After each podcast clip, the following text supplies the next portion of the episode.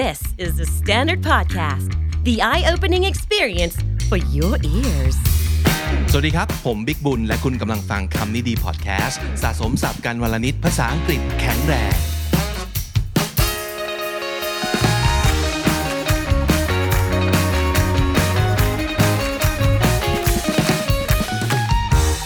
episode นี้ของคำนี้ดีมีให้ฟังทั้งทางพอดแคสต์แล้วก็มีให้ชมทั้งทาง YouTube ด้วยนะครับ ใครที่อยากจะเห็นเท็กซ์เห็นภาพประกอบหรืออะไรต่างๆ นั้นนะครับ เข้าไปติดตามได้ที่ YouTube ช่อง KND Studio ครับ วันนี้เป็นเรื่องของคำศัพท์ที่เอาจริงปกติผมส่วนตัวผมชอบใช้ศัพท์หมูมากกว่าศัพท์หมูก็คือศัพท์ง่าย แล้วผมพบว่าเอาจริงในชีวิตประจำวันคนเราอะเวลาคุยกันน่ะ เราใช้สับหมูคุยกันนะสับง่าย ๆ เราจะไม่ใช้แบบไม่โยนสับแบบยากๆใส่เพื่อนนะเพราะว่าเดี๋ยวเพื่อนมันด่า เพราะว่าทำไมเราต้องพูดอะไรให้มันยากขนาดนั้น เราย่อมจะต้องการคุยกันง่าย ๆ ใช่ไหมครับ แต่บางครั้งการที่ใช้ศัพท์ที่ดูมีอะไรขึ้นมาสักนิดหนึ่ง นะครับ มีความไฮโซขึ้นมานิดนึง หรือว่ามีความเก๋ไก๋ขึ้นมานิดนึงเนี่ยเพราะว่ามันก็จะช่วยสร้างความประทับใจให้กับคนฟังได้ หรือบางทีสับหมูมันไม่เพียงพอที่จะอธิบายบางอย่างบางความหมายจริง ๆ เราก็เลยต้องรู้จักศัพท์ที่มัน เกินกว่าเลเวลสับหมูขึ้นมานิดหนึ่งเพื่อที่จะสื่อสารได้ดีขึ้นนะครับคำเหล่านี้เป็นคำที่มาจากสมุดจดสับส่วนตัวของผมเอง ผมจะมีนิสัยหนึ่งที่เคยเอามาแชร์ในรายการบ่อยๆ แล้วก็คือ ชอบเป็นคนทุกครั้งที่ผมได้ยินคำที่ผมไม่ไม่รู้จัก ผมจะเสิร์ชเลย แล้วผมจะแคปหน้าจอมาแปะไว้ในไฟล์ Google Doc ของผม เพราะฉะนั้นในไฟล์ Google Doc ตอนนี้มันจะมีเป็นร้อยคำเลยครับ ที่ที่มันเป็นคำใหม่สำหรับผมอะ แล้วหลาย ๆ ครั้งเมื่อเรากลับไปย้อนดูย้อนอ่านแล้วก็จะพบว่าเออคำเหล่านี้บางทีเราก็ไม่ค่อยได้ใช้เลยเนาะแต่ไม่เป็นไรครับ ต่อให้เราไม่ได้ใช้เรารู้จักเอาไว้ มันก็เป็นประโยชน์อยู่ดี เพราะว่าเราไม่รู้เลยว่าการเสพสื่อการอ่านข่าวทุกวันนี้เนี่ยจะพาเราไปเจอคำศัพท์อะไรบ้าง แล้วเราก็จะได้เปรียบเสมอถ้าเกิดคลังคำศัพท์ของเราเนี่ยมีศัพท์ที่หลากหลาย หรือว่ามีขนาดใหญ่กว่าของคนอื่นนะครับเพราะฉะนั้นวันนี้เอามาฝาก1โหลนะครับเลือกมาเฉพาะศัพท์ที่ มีอะไรอะไรที่น่าสนใจนะครับ ลองมาฟังกันดูนะครับว่าามีคำว่าอะไรบ้างคำแรกนะครับ น่าจะได้ใช้บ่อยเลยล่ะ เพราะว่าหลาย ๆ ครั้งเนี่ยเราก็จะอยากบอกว่าไอ้เรื่องเนี่ยพูดมาแบบซ้ำแล้วซ้ำอีก พูดมานักต่อนนัก พูดจนเบื่อกันไปข้าง พูดจนจะอ้วกอยู่แล้ว อ่าคำว่าอ้วกเป็นคำสำคัญของสำนวนนี้นะครับ เพราะว่าในคำคำนี้มันจะมีคาว่า nausea อยู่ด้วย nausea แปลว่า ความคลื่นไส้ ความรู้สึกอยากจะอ้วก อยากจะอาเจียน นั่นคือ nausea นะครับศัพท์ที่จะมาฝากในวันนี้คำแรกเป็นคำภาษาละตินนะครับ มันคือคำว่า ad nauseum ad nauseum ฟังดูหน้าตาแบบ ดูหน้าตาประหลาดมากเลยใช่ไหมแต่ว่าในบริบทแล้วเนี่ยใช้ได้บ่อยแน่นอนนะครับ เพราะว่าเราก็จะพูดแบบนี้บ่อยมากเลยเนาะคือแบบโอ้ยเรื่องนี้พูดจนจะอ้วกแล้ว พูดจนเอียนแล้ว ความเอียน ความอยากอ้วก นั่นคือความหมายของ ad nauseum ตัวอย่างเช่น we can debate ad nauseum about this but we'll never reach any conclusions nor solutions เราจะคงจะดีเบตโต้วาทีกันเรื่องนี้กันจน อีกฝ่ายหนึ่งอ้วกกันไปแล้ว แต่ว่าเราไม่มีทางเลยที่จะได้ข้อสรุปหรือว่าทางแก้นะครับ ad nauseum we can debate ad nauseum about something อันที่สองเช่น the same old storyline has been repeated ad nauseum in Thai drama aren't you sick of it the same old storyline พล็อตเดิมๆ เก่าๆ ซ้ำๆ has been repeated ad nauseum in Thai drama ละครไทยเนี่ย ทำซ้ำแล้วซ้ำอีกนะครับเอามารีเมคกี่ครั้งก็ยังจะเป็นเรื่องเดิมๆแม่ผัวลูกสะใภ้เอ่ยตบกันแย่งนู่นนี่นั่นเอ่ยแบบสมบัติเจ้าคุณปู่ต่างๆเนี่ยมันถูกซ้ำแบบ ad nauseum so it's been repeated ad nauseum aren't you sick of it ไม่เบื่อหรือไง I'm sure you've heard this ad nauseum because it's been talked about so much these days อันนี้แกเป็นการพูดด้วยความหมายว่า ผมรู้ว่าคุณคงฟังเรื่องนี้จนเบื่อจนแทบเอียนแล้ว เพราะว่าใครๆก็พูดเรื่องนี้กันทั้งนั้นในปัจจุบันนี้นะครับ Uh, I'm sure you've heard this ad nauseum You've heard this ad nauseum I heard about this ad nauseum คือได้ยินจนแบบหู ทะลุหูชาไปแล้ว ฟังกันจนเอียนแล้ว นั่นคือความหมายและการใช้งานของ ad nauseum นะครับ Why do they have to keep playing the สงกราน songs on loop ad nauseum at the mall อันนี้หลายคนคงเคยรู้สึกอย่างผมนะ ช่วงสงกรานต์ช่วงปีใหม่ก็ วันนี้เป็นวันสงกรารทั้งวันรู้สึกเห็นใจมากว่าพนักงานห้างเขาอยู่กันอย่างไรนะครับ แล้วก็ไม่เข้าใจว่าทำไมมันมีอยู่เพลงเดียวเหรอที่ทุกคนต้องเล่นเป็นเพลงชาติในช่วงสงกรานต์แบบนี้ so why do they have to keep playing the สงกรานต์ songs on loop ad nauseum at the mall on loop ก็แปลว่าเล่นวนไปลูปไปเรื่อยๆ ad nauseum คือฟังจนจะอ้วกกันอยู่แล้วนะครับ You guys might have probably heard me say ad nauseum on this podcast, but I'm afraid I will have to say it again. You're not born with passion, but you develop one. อันนี้ส่วนตัวเลยครับจากความเป็นจริงเลยว่า ผมพูดประโยคนี้บนในพอดแคสต์คำนี้ดีบ่อยมากว่า ทุกคนไม่ได้เกิดมาพร้อมกับ passion นะเราต้องพัฒนาเราต้อง develop มันต่างหาก มันเป็นสิ่งที่เรามาหาทีหลังได้ เราไม่ได้เกิดมาพร้อม passion ทุกคนนะครับประโยคนี้ผมพูดมาไม่รู้กี่ครั้งแล้ว เพราะฉะนั้นผมอาจจะต้องออกตัวก่อนว่า you guys might have probably heard me say ad nauseum on this podcast คือ ผมรู้ว่าทุกคนคงฟังจนเอียนแล้วใช่ไหมครับ but I'm afraid I will have to say it again แต่ผมเกรงว่าผมคงจะต้องพูดอีกครั้งหนึ่ง ว่าประโยคนี้มันสำคัญจริง ๆ อย่างนี้เป็นต้นนะครับ เพราะฉะนั้นลองเอาคาว่า ad nauseum ไปใช้กันในบทสนทนาของคุณครับคำที่สองนึกออกไหมครับ เวลาเราอยากพูดถึงอะไรสักอย่างที่เราอาจจะหลับหูหลับตาซื้อหรือหลับหูหลับตารับมา โดยที่ยังไม่ทันดูให้ดีซะก่อนว่ามันเป็นของดีจริงหรือเปล่านะครับหลายๆ คนอาจจะเคยเจอเหตุการณ์นี้กับ Lucky Bag ถุงโชคดี กล่องสุ่มอ่าเหล่านั้นแหละคือสิ่งที่อาจจะทำให้คุณเจอสิ่งที่เรียกว่า a pig in the poke a pig คือหมู a pig in the poke เป็นสำนวน แปลว่า something that you buy or accept without first seeing it or finding out if it's good หลายๆ คนคงเคยเจอแน่นอนเลย รับรับงานนี้มา หรือว่าตัดสินใจซื้อของที่แบบไม่ทันดูให้ดีอะ เช่นเพื่อนบอกว่า เฮ้ย ตอนนี้มันมีของเซลล์อยู่ฝากเราซื้อเลยป่ะ เฮ้ย เหมาะกับแกมากเลยนะ เพื่อนแบบไลน์มาหรือว่าเพื่อนแบบโทรมา เฮ้ย เอาเอาเอาราคาแบบแบบนี้หาไม่ได้อีกแล้ว พอเพื่อนซื้อมาฝากคือแบบ สีนี้มันไม่เหมาะกับเราเลยอะ หรือว่าขนาดมันไม่พอดีอะนี่คือคุณได้สิ่งที่เรียกว่า a pick in the poke คือได้สิ่งที่คุณไม่ทันได้ดูให้ดีซะก่อน แล้วผลีผลามซื้อมาหรือว่ารับมานะครับ ตัวอย่างการใช้ก็เช่น if you buy a used car without examining it thoroughly first you might end up buying a pick in the poke ถ้าเกิดตัดสินใจอยากจะซื้อรถมือสอง โดยที่ไม่ดูให้ดีก่อนนะครับ ไม่เช็ค ต่างๆ ให้ดีก่อนเนี่ย you might end up buying a pick in the poke คุณอาจจะได้ของห่วยห่วยมาก็ได้ แต่ของห่วยห่วยที่ว่านี้เกิดจากการที่คุณไม่ดูให้ดีซะก่อน นั่นคือความหมายของ a pick in the poke just don't rush okay take your time you need to be careful that you're not buying a pick in a poke you're buying a property it costs a lot and you'll be living in it for a very long time อันนี้เราอาจจะเอาไว้ใช้พูดเตือนเพื่อนที่กำลังจะซื้อบ้าน a property ก็คือซื้อบ้านซื้อที่ดินนะครับ เฮ้ย นี่เราก็ไม่ได้เล่นขายของกันอยู่นะเว้ย เราอยากได้ของห่วยห่วยมาโดยที่เราไม่ดูให้ดีซะก่อนเหรอ เราอยากได้ a pick in a poke เหรอ ไม่ you're buying a property ซื้อของแพงนะ ต้องดูให้ดีซะก่อนอ่านั่นคือสิ่งที่เราอาจจะพูดเตือนเพื่อนได้นะครับ the mystery bags I bought turned out to be a pick in a poke pure junk never again อ่านี่คือสิ่งที่พูดถึงไว้ก่อนหน้านี้ Lucky Bag หรือว่า Mystery Bags เป็นเทคนิคการขายที่หลายแบรนด์ใช้นะครับ เอาจริง ๆ เราก็รู้แหละว่าเขาอยากจะระบายของ อยากจะระบายสต็อกเนอะแต่ว่าดีลที่เขาให้มันดีมากเลยอะมูลค่าของของ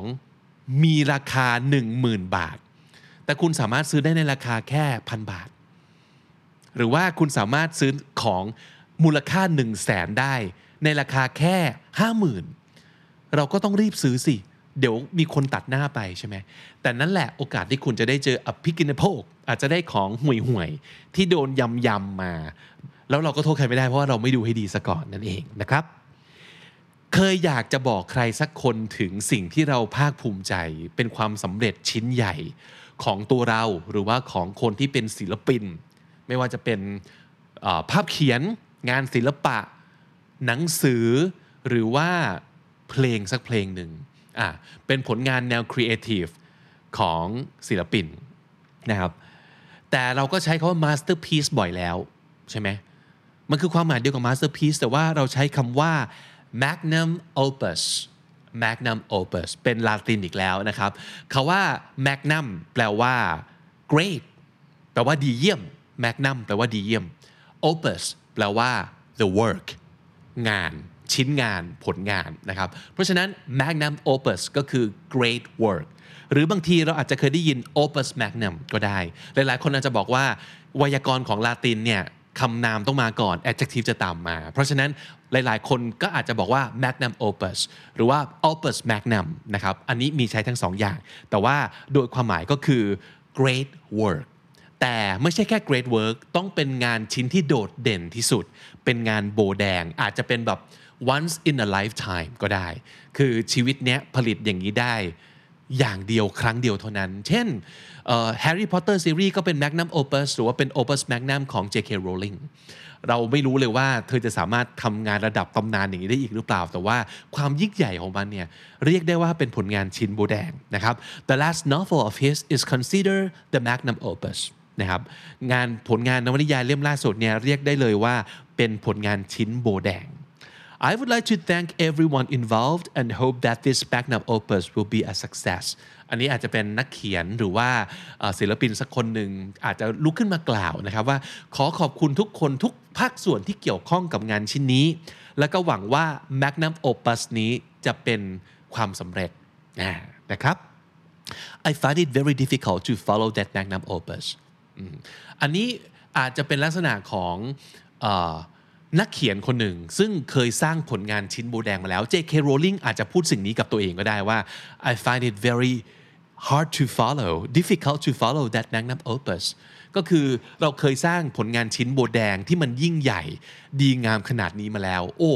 การ follow แปลว่าการการตามตามงานนี้ แปลว่า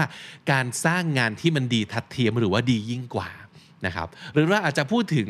คนอื่นก็ได้นะ เช่นเป็นศิลปินที่ขึ้นงานเฟสติวัลเหมือนเหมือนกันเป็นขึ้นโคเชล่าเหมือนกัน ศิลปินรุ่นน้องคนหนึ่งอาจจะต้องขึ้นเล่นต่อจากศิลปินคนหนึ่งซึ่ง โอ้โห เป็นเพลงดังเป็นเพลงที่ทุกคนบอกว่าประสบความสำเร็จ แล้วอาจจะบอกว่า I find it very difficult to follow that magnum opus โอ้โห จะให้ขึ้นร้องต่อศิลปินเบอร์นี้กับผลงานเบอร์นี้ ยากสุดๆ เลย จะเอาคนดูอยู่หรือเปล่าอ่านั่นก็คือความหมายแล้วก็การใช้งานที่ใช้ได้นะครับ Finally he got to publish his magnum opus shortly before his death in 1991 ที่สุดแล้วศิลปินคนนี้ก็ได้ตีพิมพ์ผลงานชิ้นโบแดงของเขา ในช่วงเวลาสั้นๆ ก่อนที่เขาจะเสียชีวิตในปี 1991 It might not be the best received or the most commercially successful piece but to me that was my magnum opus อันนี้ถ้าเกิดคุณเป็นศิลปิน คุณอาจจะพูดถึงผลงานของคุณแบบนี้ก็ได้ว่า มันอาจจะไม่ใช่งานที่ the best received คือ most well received ก็แปลว่าได้รับการต้อนรับอย่างดีที่สุดก็คือโด่งดังที่สุดนะครับทั้งในแง่ของคนอ่านในแง่ของนักวิจารณ์นะครับอาจจะไม่ใช่ผลงานที่ได้คะแนนรีวิวดีขนาดนั้น or the most commercially successful piece ก็คือประสบความสำเร็จทางด้านการค้า ก็คือมันอาจจะไม่ใช่งานที่คนเขาวิจารณ์ว่าดีที่สุด หรือว่าเป็นงานที่ขายดีที่สุดของผม แต่สำหรับผมแล้ว to me that was my magnum opus แต่ว่าสำหรับผมแล้วเนี่ยถือว่าเป็นงานชิ้นโบแดง เป็นงานชิ้นสำคัญที่สุดในชีวิตศิลปินอย่างผมเลย คำต่อไปผมได้ยินมาจาก TikTok ครับอ่า TikTok ที่ทุกคนเอาไว้ถ่ายเล่นเนี่ยหลาย ๆ ครั้งเจอศัพท์ที่น่าสนใจนะครับ มีอยู่คลิปหนึ่งนะครับไปเจอเขาพูดถึงเรื่องของ X-Men หรือว่าซูเปอร์ฮีโร่ของ Marvel นะครับ แล้วก็พูดถึง Iceman หลายคนอาจจะคุ้นเคยกับ Iceman ใช่ไหมว่ามันเป็นตัวละครตัวหนึ่ง ซึ่งเอาจริงจากในหนังที่เราเห็นแล้วเนี่ยเรายังรู้สึกว่าสู้วูเวอรีนไม่ได้เลยอะหรือว่ายังสู้ ซูเปอร์ฮีโร่ตัวอื่นไม่ได้เลย แต่รู้ไหมครับว่าจริง ๆ แล้วเนี่ยไอซ์แมนในโลกของมา r v e l แล้วเนี่ยเป็นหนึ่งใน mutant ในระดับโอเมก้าแปลว่าเป็นหนึ่งใน mutant ที่เก่งที่สุด แต่ในเวอร์ชั่นหนัง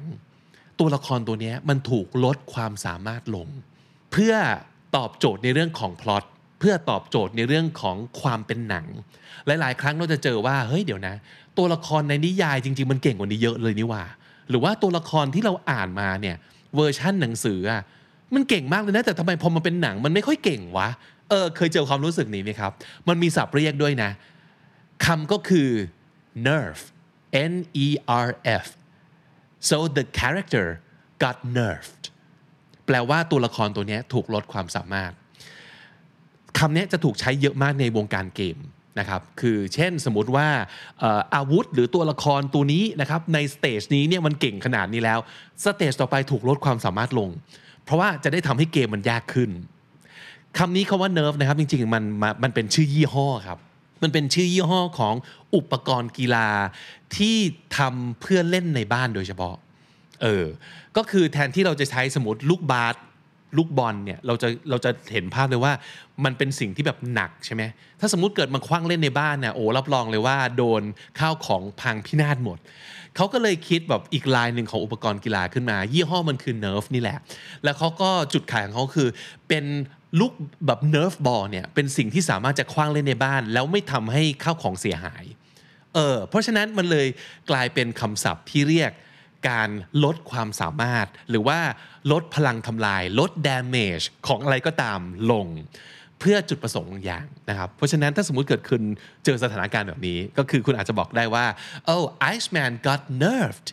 in the movie in the movie version it got nerfed ก็คือโดนลดความสามารถลงครับ ทุกวันนี้ภาษาอังกฤษเนี่ยมี loanword เยอะมากเลยนะครับ ที่ไปยืมจากภาษาแถวบ้านเราก็เยอะจากจีนจากญี่ปุ่นอย่างนี้เป็นต้น วันนี้เอา loanword ในภาษาเกาหลีมาฝากครับคำนี้เป็นคำใหม่สำหรับผมเหมือนกัน นั่นก็คือคำว่านูกู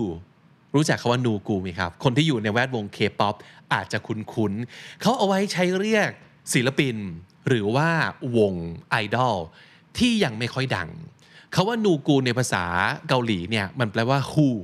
แปลว่าใครนะครับ แล้วเขาใช้ในความหมายของ a nobody ก็คือเป็นคนที่ไม่สำคัญ เป็นใครสักคนหนึ่งที่เป็น nobody ยังไม่ดังยังไม่เด่น ยังขายไม่ดียังไม่ได้รางวัล เพราะฉะนั้นนูกูในความหมายของโลกเคป๊อปเนี่ยมันคือคนที่ยังไม่มีแบบยังไม่มี first win ในรายการอะไรเลยอะเออ first win สำหรับ ศิลปินมันสำคัญมากเลยเนาะมันทำให้เห็นว่าเฮ้ย finally we've made it ก็คือเอ้ยในที่สุดเราได้รางวัลมาแล้ว เพลงเราถือว่าดังแล้วนะครับถ้ายังไม่ได้ first win เลยเนี่ยก็อาจจะถูกเรียกว่าเป็นนูกูเพราะฉะนั้นคาว่านูกูเนี่ยในภาษาเกาหลีก็ถูกภาษาอังกฤษยืมมาใช้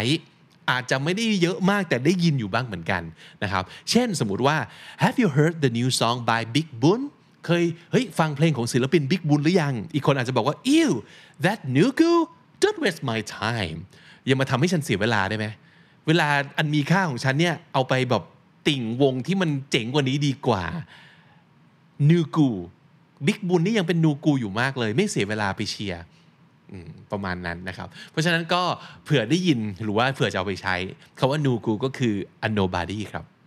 อีกคำหนึ่งที่เป็นคำยืมเหมือนกัน แต่คราวนี้ยืมจากญี่ปุ่นนะครับ ผมได้ยินคำนี้มาจากช่องเปาโล from โตเกียวเป็นยูทูบเบอร์ที่ผมชอบมาก ๆ เลยเป็นชาวต่างชาติที่ไปอยู่ในญี่ปุ่น ไปใช้ชีวิตไปทำงาน ไปสร้างตัวตน ไปสร้างครอบครัวที่นั่น แล้วก็โอ้ช่องของเขานี่มียอดวิวสูงมาก แล้วก็ทำทำคลิปดีมาก ๆ เลยนะครับเปาโลชอบมากๆ มีอยู่ episode หนึ่งเขาพูดถึงคนประเภทหนึ่งในสังคมญี่ปุ่น เขาใช้คาว่าอิงเกีย อินเกีย I N K Y A เขาว่า in เขาบอกว่าหมายถึง shade นะครับ คือเงา เงามืด เขาว่าเกียเกียมันเป็นคำที่ย่อมาจากคาว่า character ในในในแบบที่ญี่ปุ่นเขาพูดกัน เพราะฉะนั้นเป็น character แบบอยู่ในเงามืด คนเหล่านี้มันคือคนที่แบบเก็บเนื้อเก็บตัว นะครับไม่สดใสร่าเริง ไม่ชวนคุยไม่ friendly หลายๆ คนอาจจะเรียกคนที่เป็น introvert ว่า陰キャก็เคยได้ยินเหมือนกัน หรือว่าเรียกตัวเองก็เป็น陰キャเพราะว่าเขาเป็นเป็นคนประเภทแบบเนิร์ดหรือว่าเป็น geek เออที่แบบเข้าสังคมไม่ค่อยได้มีความ socially awkward เบาๆนะครับนั่นก็คือ陰キャ ตรงกันข้ามกับ 陰キャ มันคือ 陽キャ 陽キャ y o u k y a u ในที่นี้มันหมายถึง sunlight พระอาทิตย์อันเจิดจ้านะครับキャ character ใช่ไหม character แบบ sunny character ก็คือคนที่สดใสร่าเริงนะครับถ้าเกิดจะมองภาพแบบสมมติในในหนัง high school มันจะมีตัวละครที่แบบเป็น jock ซึ่งก็คือเป็นนักกีฬาที่โด่งดังที่ popular นะครับอาจจะมีความบูลลี่เบาๆ อะไรอย่างนี้เป็นต้นนั่นแหละคือคือ life of the party เป็นคนที่ทุกคนให้ความสนใจ นั่นคือเป็น陽キャ นะครับแต่ในขณะเดียวกันก็จะมีพวกเด็กเรียน เด็กเนิร์ดเด็กหลังห้อง นั่นคือ陰キャนะครับ character ที่อยู่ในเงามืดนั่นเอง ถ้าอยากจะบอกว่าอะไรสักอย่างถูกยัดลงมาในอะไรสักอย่างนะครับเราอาจจะใช้คาว่า squeeze ใช่ไหมบีบคาว่า squeeze คือบีบ แต่มันก็จะแปลว่ายัดได้ด้วยแบบลองนึกภาพอะไรสักอย่างที่มันฟูนุ่มอยู่ แล้วเราบีบมันให้กลายเป็นก้อนเล็กเพื่อที่จะยัดลงไปในใน สเปซที่มันเหลืออยู่ที่มันจำกัดอ่านั่นก็คือการ squeeze เราพยายามจะ squeeze เสื้อผ้าของเราลงไปในกระเป๋าเดินทาง นั่นคือการการ squeeze ใช่ไหมครับ แต่ที่มันจะมีอีกคำหนึ่งซึ่งอาจจะใช้ได้แล้วมีความหมายที่ค่อนข้างจะกว้างกว่าด้วยนะครับคำนั้นก็คือคำว่า shoehorn หลายๆ คนอาจจะเคยเห็นหรือเคยใช้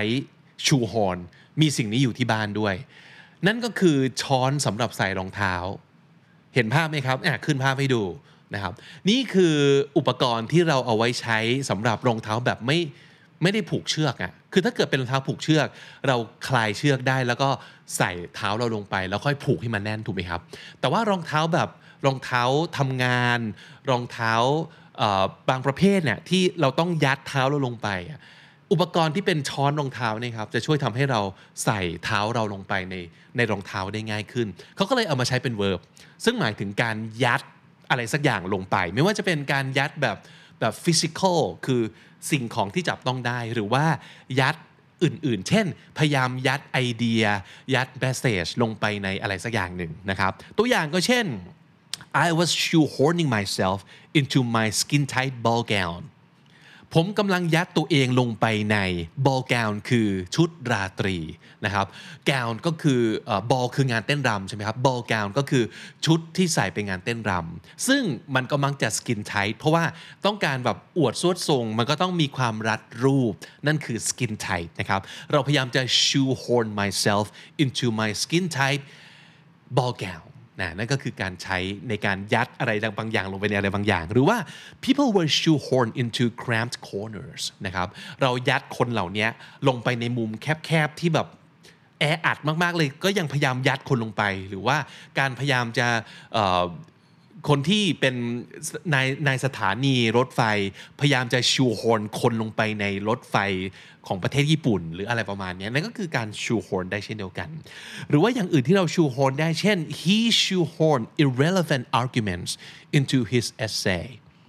เราพยายามเขาเนี่ยพยายามจะยัดนะครับ การถกเถียงหรือว่าข้อมูลที่มัน irrelevant ไม่มีความสำคัญอะไรเลย ลงไปในเอเซของเขา จุดประสงค์อาจจะอยากให้แบบเอเซมันดูยาวๆ อาจจะดูแบบมีข้อมูลเยอะๆอเราก็เลยพยายามชูโฮน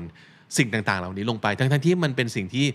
พออาจารย์ไปอ่านเจอก็รู้เลยว่า นี่เธอใส่มาทำไมเนี่ย why do you have to shoehorn all this irrelevant information into the essay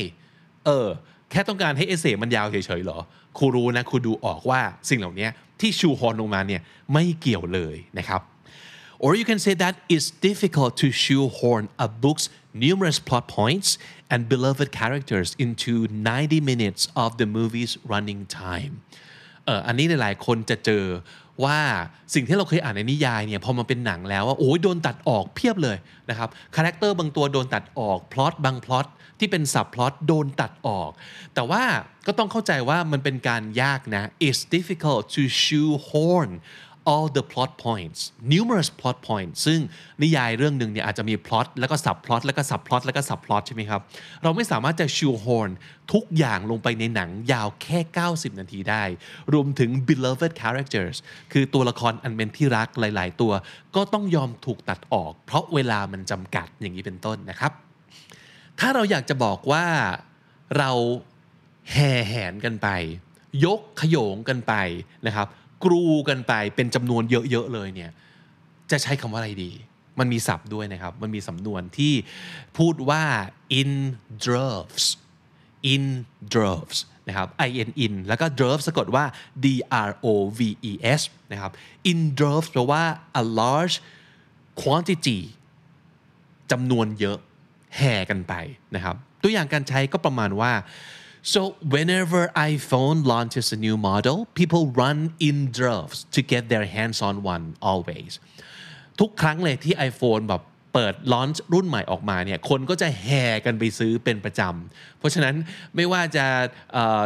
โดนตัดฟีเจอร์ออกไป ไม่ว่าจะขึ้นราคาหรืออะไรยังไงก็ตามคนก็แห่ไปซื้ออยู่แล้ว so people run in droves to get their hands on a new iPhone always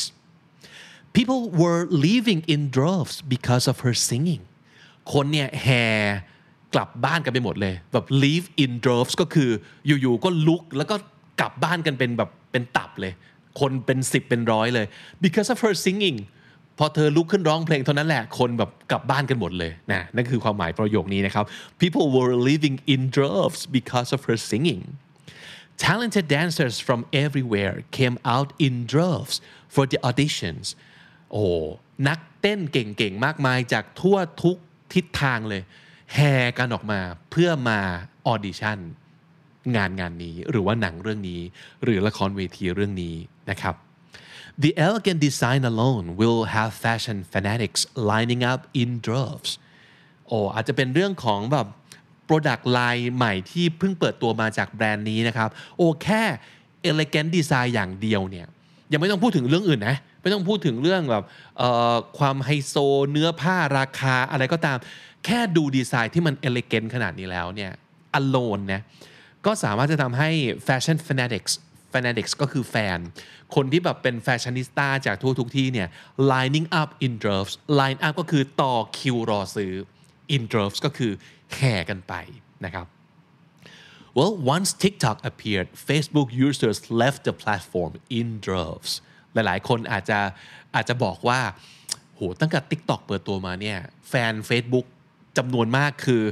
leave the platform ก็คือเลิกใช้ Facebook และแห่ไปที่ TikTok กันหมดเลยแล้วไม่ใช่น้อยๆเนี่ยนะ in droves ก็คือไปกันแบบเยอะมากๆนะครับ เรามาคุยเรื่องเซ็กส์กันน้อยดีกว่า อาจจะเป็นเรื่องที่เราไม่ค่อยได้คุยกันในคำนี้ดีพอดแคสต์นะครับ แต่ก็มีบ้างนะฮะ เอาล่ะ วันนี้อาจจะเป็นตัวคุณเองอาจจะเป็นคนที่คุณรู้จักนะครับ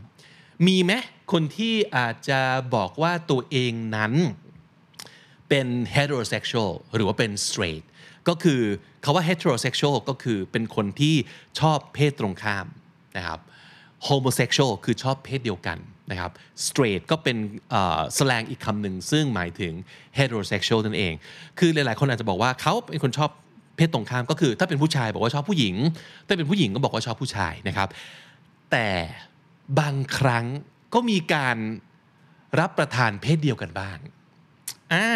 แต่ก็ไม่บอกว่าตัวเองเป็นไบไม่บอกว่าตัวเองเป็นควียไม่บอกว่าตัวเองเป็นแพนเซ็กชวลอะไรทั้งสิ้นนะครับ ก็เป็นแค่คนที่เป็นสเตรทที่บางครั้งมีเซ็กส์กับคนเพศเดียวกัน มีไหมศัพท์ที่เรียกคนประเภทนี้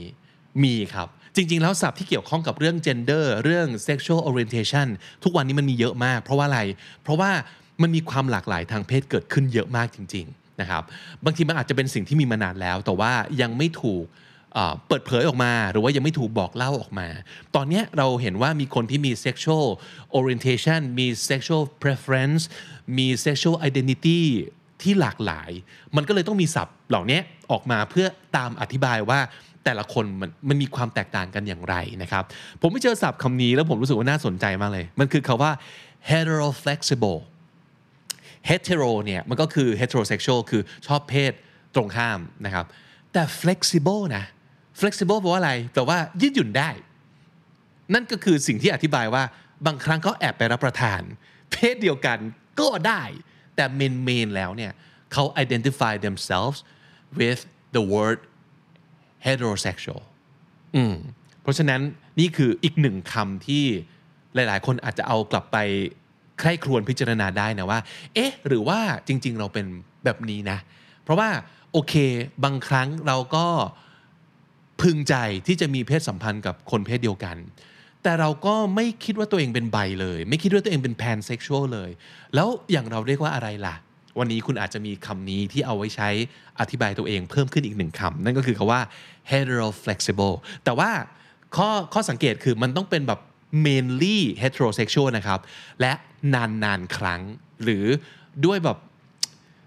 โอกาสพิเศษกับคนบางคนจริงๆอะคุณถึงคุณถึงไปมีเพศสัมพันธ์กับคนเพศเดียวกันอ่าเพราะฉะนั้นลองพิจารณาคำนี้ดูว่าใช่คุณหรือเปล่า หรือว่าใช่คนที่คุณรู้จักหรือเปล่านะครับ ภาษาไทยมีสำนวนน่ารักแล้วก็เห็นภาพมากเลยที่ผมชอบมากคือเขาว่าเปิดหมวกครับพูดถึงเขาว่าเปิดหมวกผมเชื่อว่าทุกคนเห็นภาพเดียวกัน มันไม่ใช่แค่เปิดหมวกอย่างนี้นะ แต่มันคือการไปแสดงริมถนน หรือว่าในที่สาธารณะ เอาหมวกใบหนึ่งไปวางที่พื้นใช่ไหมครับเราก็เล่นดนตรีร้องเพลงไป แล้วก็หวังว่าจะมีคนมาหยอดเงิน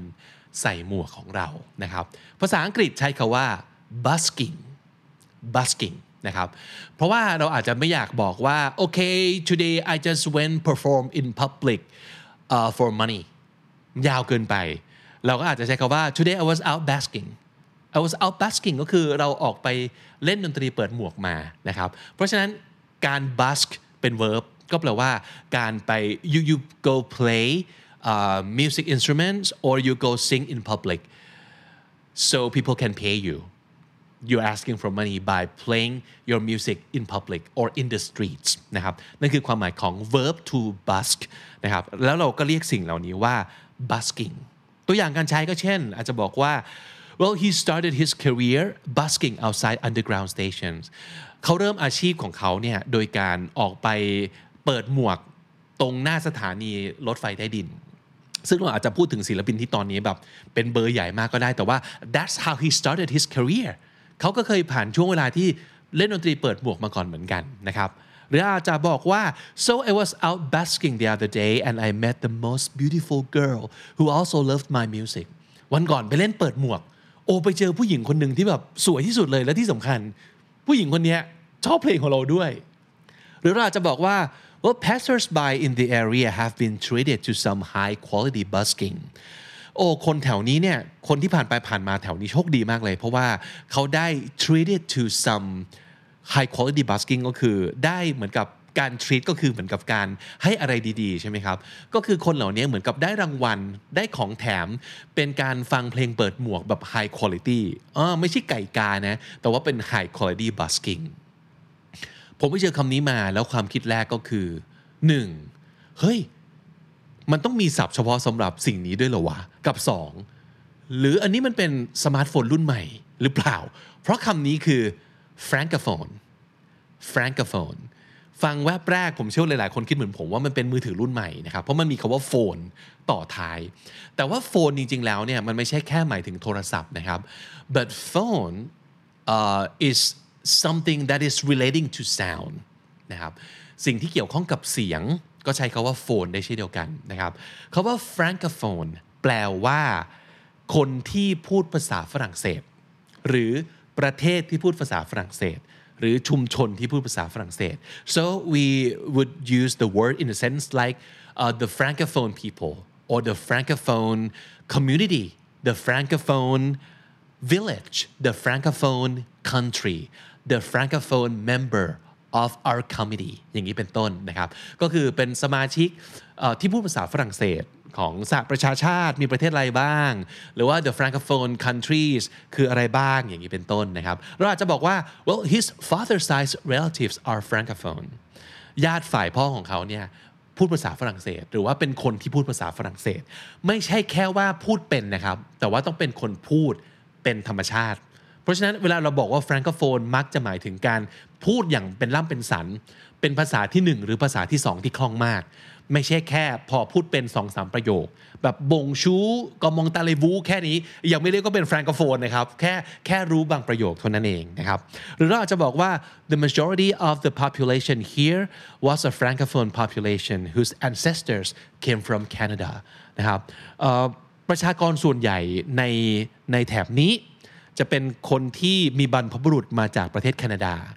ก็เลยพูดภาษาฝรั่งเศสได้ อย่างนี้เป็นต้นนะครับ หรือเราจะบอกว่า Cameroon is francophone and anglophone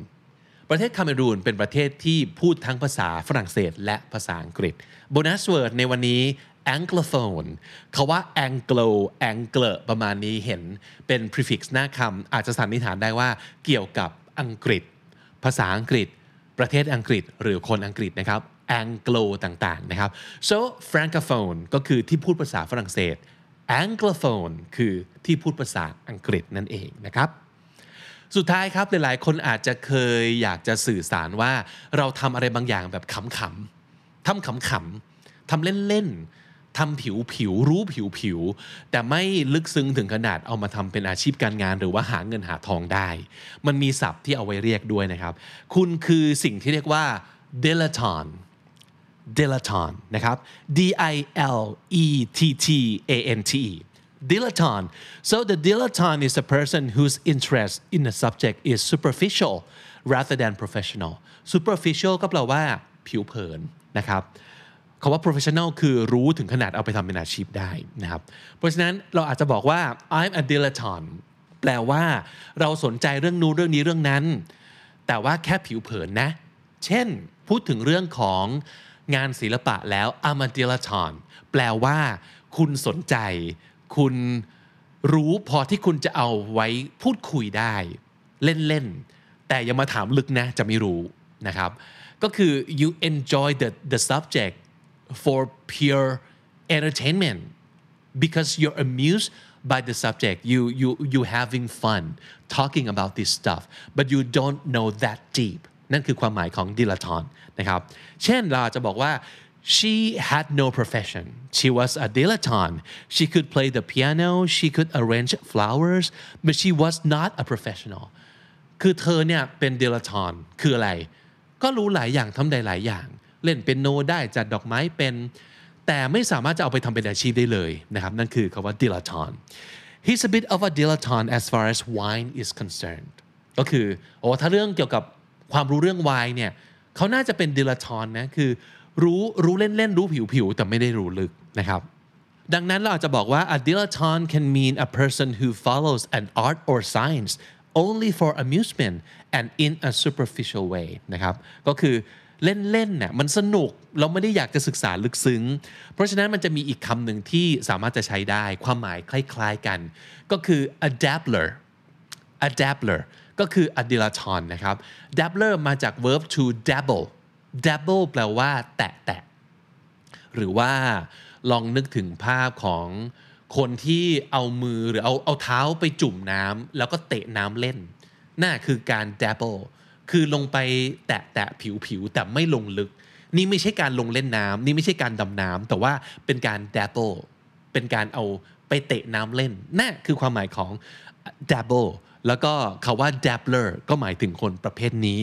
หลายๆ คนอาจจะบอกว่าคนที่เป็น dabbler หรือว่าคนที่เป็น dilettante เนี่ยมีความจับจดอ่าซึ่งก็จะเป็นคำที่มีความหมายที่ negative นะครับ แต่ว่าคนอีกกลุ่มหนึ่งอาจจะมองว่าเฮ้ยคนที่เป็น dilettante ดีนะ คือเขามีความรู้ความสนใจหลากหลายอ่าเพราะฉะนั้นก็แล้วแต่ว่าคุณจะ treat คำนี้อย่างไร หรือว่าคุณจะเป็น dilettante ประเภทไหนนะครับ สรุปศัพท์ที่น่าสนใจในวันนี้ครับ ad nauseum เอาไว้ใช้พูดถึงอะไรบางอย่างที่เราทำบ่อย พูดบ่อย คุยกันบ่อย จนเอียนไปหมด หรือว่าได้ยินบ่อยจนเอียนจนจะอ้วกนะครับ สังเกตว่ามีคาว่า nausea อยู่ในนั้น nausea คือคลื่นไส้ ad nauseum แปลว่าบ่อยจนจะอ้วกอยู่แล้วนะครับอภิกินโพก็คือของห่วยๆที่คุณหลับหูหลับตาซื้อมาหรือว่ารับมาโดยไม่ดูให้ดีซะก่อนแล้วมาพบทีหลังว่า เอ้า ทำไมมันเป็นของที่แบบกากอย่างนี้นะครับ นั่นคือ a pick in the poke magnum opus หรือว่า opus magnum แปลว่าผลงานชิ้นโบแดง อาจจะเป็น once in a lifetime ก็ได้นะครับ magnum opus or opus magnum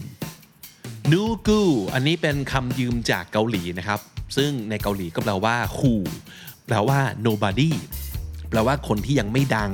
หรือว่ายังไม่มีความสำคัญ ยังไม่เจ๋งขนาดนั้นนะครับนูกู อิงยาก็คือคนที่ไม่ค่อยจะสดใสร่าเริง ชอบอยู่ในมุมมืด ไม่เข้าสังคมนะครับ หรือว่าอาจจะมีความ introvert จัดๆ นั่นคืออิงยาตรงข้ามกับอิงยาคือยุกยานะครับยุกยาก็คือคนที่สดใสเหมือนกับพระอาทิตย์ก็มีปานนะครับ อิงยายุกยาคำยืมจากภาษาญี่ปุ่นครับ nerve คำนี้คือการถูกลดความสามารถลง ถูกใช้บ่อยในหนังในนิยายนะครับนิยายกลายเป็นหนังตัวละครถูกลดความเก่งลงมา หรือว่าในเกมอย่างนี้เป็นต้นนะครับ นั่นคือคำว่า nerve get nerved shoehorn ถ้าเกิดเป็นคำนามก็คือช้อนที่ช่วยใส่รองเท้า แต่ถ้าเกิดเป็น verb ก็คือยัดใส่ลงไปนั่นเองนะครับ in droves แปลว่าแห่แหน ยกขโยงกันไปกรูเกลียวกันไปด้วยจำนวนมากมาย in droves hetero flexible คนที่โดยเมนเมนแล้วเนี่ยเป็นคนชอบเพศตรงข้าม แต่ก็มีบางครั้งที่มีเพศสัมพันธ์กับคนในเพศเดียวกันนะครับ นั่นคือ hetero flexible busk เป็น verb แปลว่าไปเล่นดนตรีเปิดหมวก ถ้าเกิดเป็นคำนามใช้คาว่า busking นะครับ francophone กลุ่มคนหรือว่าประเทศที่พูดภาษาฝรั่งเศสครับคาว่า anglophone bonus word ครับ ก็คือกลุ่มคนหรือประเทศที่พูดภาษาอังกฤษนั่นเอง dilettante คนที่มีความรู้ ความสนใจเพียงผิวเผิน หรือว่าทำอะไรแบบเล่นๆทำขำๆนะครับ dilettante dabbler คนที่ทำอะไรแตะๆผิวเผิน ความหมายคล้ายๆ กับคำว่า dilettante เช่นเดียวกันนะครับ และถ้าคุณติดตามคำนี้ดีพอดแคสต์มาตั้งแต่ episode แรกมาถึงวันนี้ คุณจะได้สะสมศัพท์ไปแล้วทั้งหมดรวม 6,574 คำและสำนวนครับ และนั่นก็คือคำนี้ดีประจำวันนี้ครับ ฝากติดตามรายการของเราได้ทาง Spotify Apple Podcast หรือทุกที่ที่คุณฟัง podcast เลยครับ คนที่เจอคลิปเราบน YouTube ฝากไลค์ฝากแชร์ด้วยนะครับ ใครอยากจะเข้ามาร่วมพูดคุย ร่วมติชมก็ยินดีเลยครับ ทาง comment section ได้เลยนะครับ เราตามอ่านทุกคอมเมนต์เลยครับ ถ้าสมมติเกิดชอบคอนเทนต์แบบนี้กด subscribe ไว้สำหรับช่อง KND Studio เพื่อคำนี้ดี podcast และรายการอื่น ๆ นะครับ วันนี้ผมบิ๊กบุญต้องไปก่อนแล้วครับ แล้วก็อย่าลืมเข้ามาสะสมศัพท์กันทุกวันวันละนิด ภาษาอังกฤษจะได้แข็งแรง สวัสดีครับ The Standard Podcast, eye opening for your ears.